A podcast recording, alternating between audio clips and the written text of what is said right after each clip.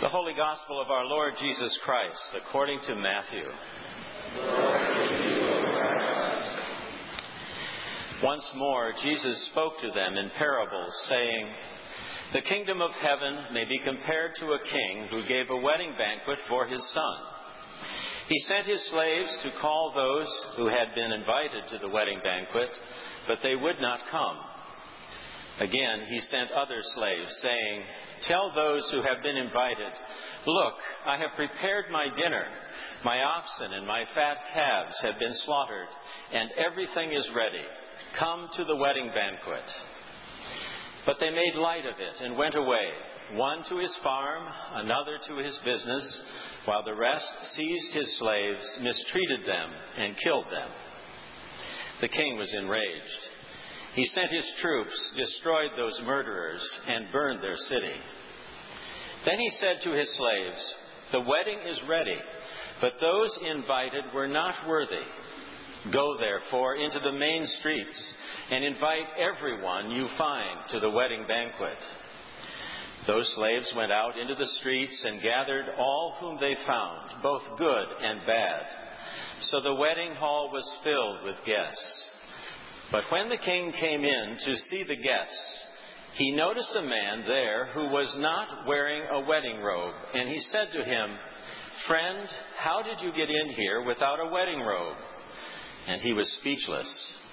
Then the king said to the, to the attendants, Bind him hand and foot, and throw him into the outer darkness, where there will be weeping and gnashing of teeth.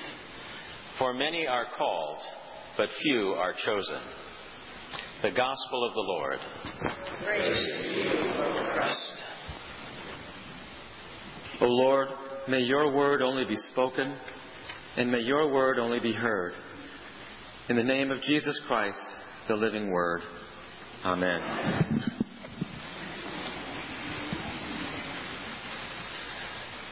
I've been listening to the radio quite a lot in the last week or so, trying to keep track of what's going on in the world, and particularly our economy. Apparently, it was, you know this already, uh, but apparently it was the worst week ever in the stock market. The worst week ever. And I learned a lot about why that was so, and I won't repeat that for you. I will share with you one little thing that I did learn, and that's that there's an, another kind of indices out there that tracks the stock market. You probably all know about the Dow Jones Industrial Average and the Nikkei, the Nasdaq, and Standard & Poor's. Those indices which help uh, help us measure what's happening in the stock market and, and therefore what's happening in the economy. How many of you heard the story about the fear index? Well, guess what? There is a thing called the fear index. I kid you not. It is the Chicago Board Options Exchange Volatility Index, or VIX for short. It measures the projected volatility, which is to say the violent fickleness of the stock market. And you wouldn't be surprised to know that by the end of this past week, it was at its highest point ever. So I learned that from this radio story. And as it went on, I learned some other things too. There are three things that drive our economy fear, greed, and the presence or lack thereof of certainty. Fear, greed, and uncertainty. I also learned, and I don't know exactly how these things are measured, but Fear is twice as effective a motivator as greed. Now, probably most of us don't need something called the fear index to remind us just how powerful fear is in our lives and in the lives not only of people but in the lives of nations. But it's kind of comforting when social science confirms what we already know to be true. The reading from Exodus this morning gives us a lesson about some of the symptoms of fear.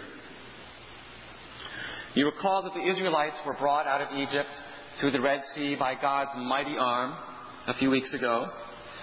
And in recent weeks, they've been complaining, kind of murmuring about not enough food, not enough water. They've been concerned about the trustworthiness of their leadership in Moses. In short, the Israelites were scared. Scared of their newfound freedom, scared of this new situation, scared of whether or not God could be trusted to take care of them. Even though they had agreed to live in covenant with God, remember we had the Ten Commandments last week, they found themselves unable to trust that relationship, unable to trust the leadership of Moses. And so while Moses is on the mountain, the Israelites asked Aaron, the second in command, to make new gods for them. And he takes their gold and he melts it and he fashions an idol made out of gold, a calf made out of gold. Right off the bat, the Israelites have broken the first commandment. You shall have no other gods before me.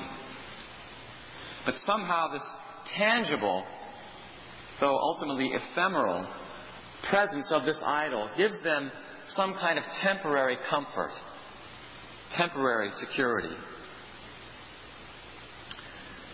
And like the Israelites, I don't need to remind you, we, so often, when we are afraid, we create idols. Idols out of things, material possessions, out of attitudes that become hardened like stone, idols of other people, even, that stand in the place of the living God. I think it's profoundly true and fitting that the first commandment, the most important commandment, is the one against idolatry.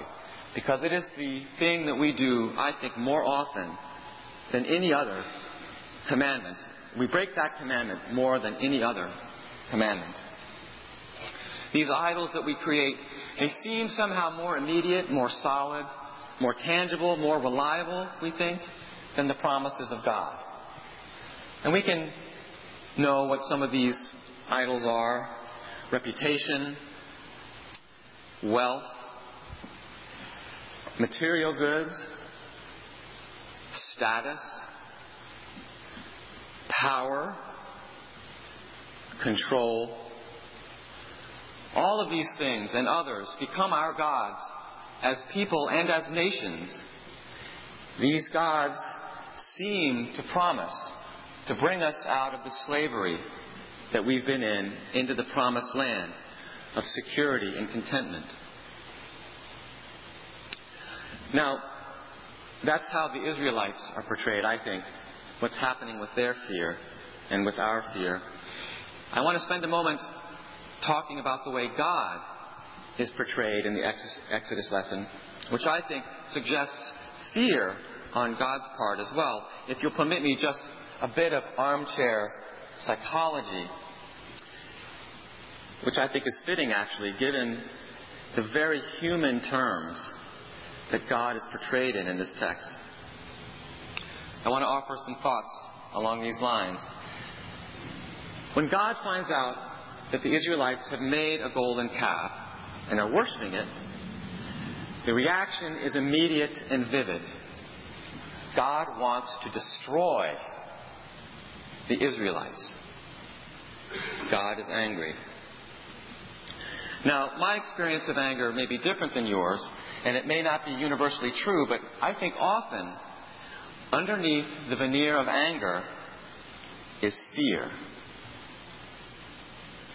Beneath, for example, beneath our initial anger, anger at, say, a child being disobedient and, say, crossing the street without looking, after that anger, if we think just for a second, it's fear that's underneath that. We're afraid that the child might be hurt.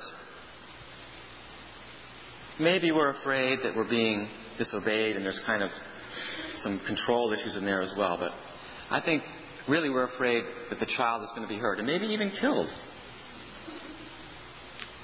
Or in another kind of situation, if, if uh, we're angry at someone who's treated us poorly at work or in our family life, beneath that veneer of anger, I think, is part of us might be afraid that we're not worthy of good treatment or that we've lost control of the situation somehow or that we might be perceived as weak.